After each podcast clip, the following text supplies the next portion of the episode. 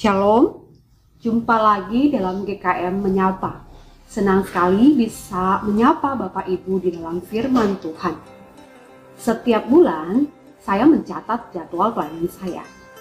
Ada beberapa bagian seperti pelayanan di GKM Menyapa, menyusun pokok dua harian, ibadah rayon, RFK, ibadah remaja yang sifatnya repetisi atau terjadi berulang-ulang setiap bulannya.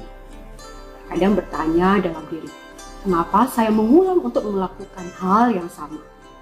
Saudara yang dikasih Tuhan, sering kali kita menghindari hal-hal yang berulang. Kita mungkin merasa cukup bosan dengan berbagai repetisi yang kita lakukan. Padahal repetisi diperlukan termasuk dalam ibadah dan perjalanan spiritual kita. Mengapa ibadah dan perjalanan spiritual kita membutuhkan repetisi atau pengulangan? Saudara, pengulangan tidak selalu merupakan hal yang buruk. Jika saudara belum menyadarinya, maka perlu melihat lagi di dalam firman Tuhan atau kitab suci yang cukup berulang. Di dalam perjanjian lama, orang Israel harus diberitahu berulang kali akan kesetiaan Tuhan dan untuk kembali kepada Tuhan. Mazmur mengulangi frasa penyembahan dan pujian kepada Tuhan seperti di dalam Mazmur 136. Berulang kali disebut bahwasannya untuk selamanya kasih setianya. Paulus juga harus mengingatkan berulang kali kepada para penerima suratnya tentang Injil yang benar dan implikasinya. Lebih dari satu tempat, Alkitab memberitahu kita juga untuk kita mengasihi Tuhan, mengasihi sama kita, tidak perlu khawatir atau juga takut. Saudara yang dikasih Tuhan, jika kitab suci sering berulang, maka mungkin kita harus mempertimbangkan nilai pengulangan. Tidak hanya dalam tugas pelayanan kita, tetapi dalam semua aspek kehidupan kita. Mengapa perlu pengulangan? Pada kenyataannya, apa pun yang layak dilakukan membutuhkan pengulangan. Pengulangan bermanfaat dan perlu untuk kehidupan Kristen yang matang. Meskipun kita diselamatkan sekali dan untuk selamanya oleh Injil, kita hidup di dalam keadaan yang already but not yet, di mana dosa masih mempengaruhi kita setiap hari. Saudara yang dikasih Tuhan, setiap hari kita bangun dan memiliki pilihan.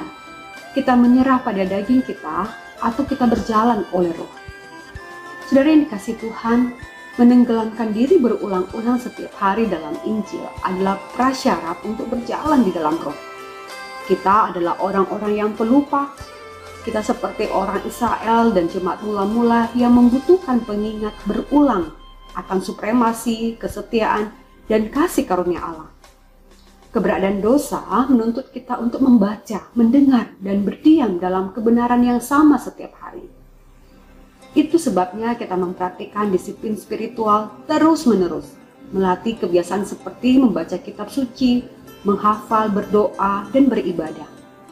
Kita merenungkan firman Tuhan siang dan malam, sehingga kita berakar pada apa yang benar dan menjadi tidak mudah terbawa angin seperti sekam. Saudara yang dikasih Tuhan, sementara semua kehidupan memiliki bayang-bayang ketidakpastian, saya pikir banyak dari kita merasakan beban ketidakpastian itu makin kuat di masa pandemi. Krisis COVID-19 telah menyebabkan kecemasan lebih dari sekedar sakit. Pandemi menyebabkan kita menghadapi betapa tidak pastinya masa depan bagi keluarga, gereja, keuangan, dan banyak lagi. Itulah mengapa kita membutuhkan kebenaran yang berulang-ulang. Dalam kondisi sekarang yang telah mengungkapkan betapa rapuhnya manusia, kita perlu berdiam dalam kebenaran yang tidak dapat ubah bahwa apa pun yang terjadi, kekekalan kita ditetapkan dalam Tuhan yang selalu menepati janji-janjinya.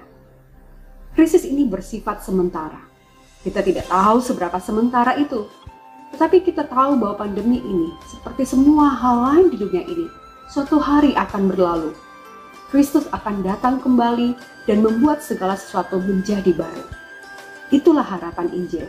Harapan itulah yang perlu kita ulangi sampai kita dipersatukan kembali dengan juru selamat kita.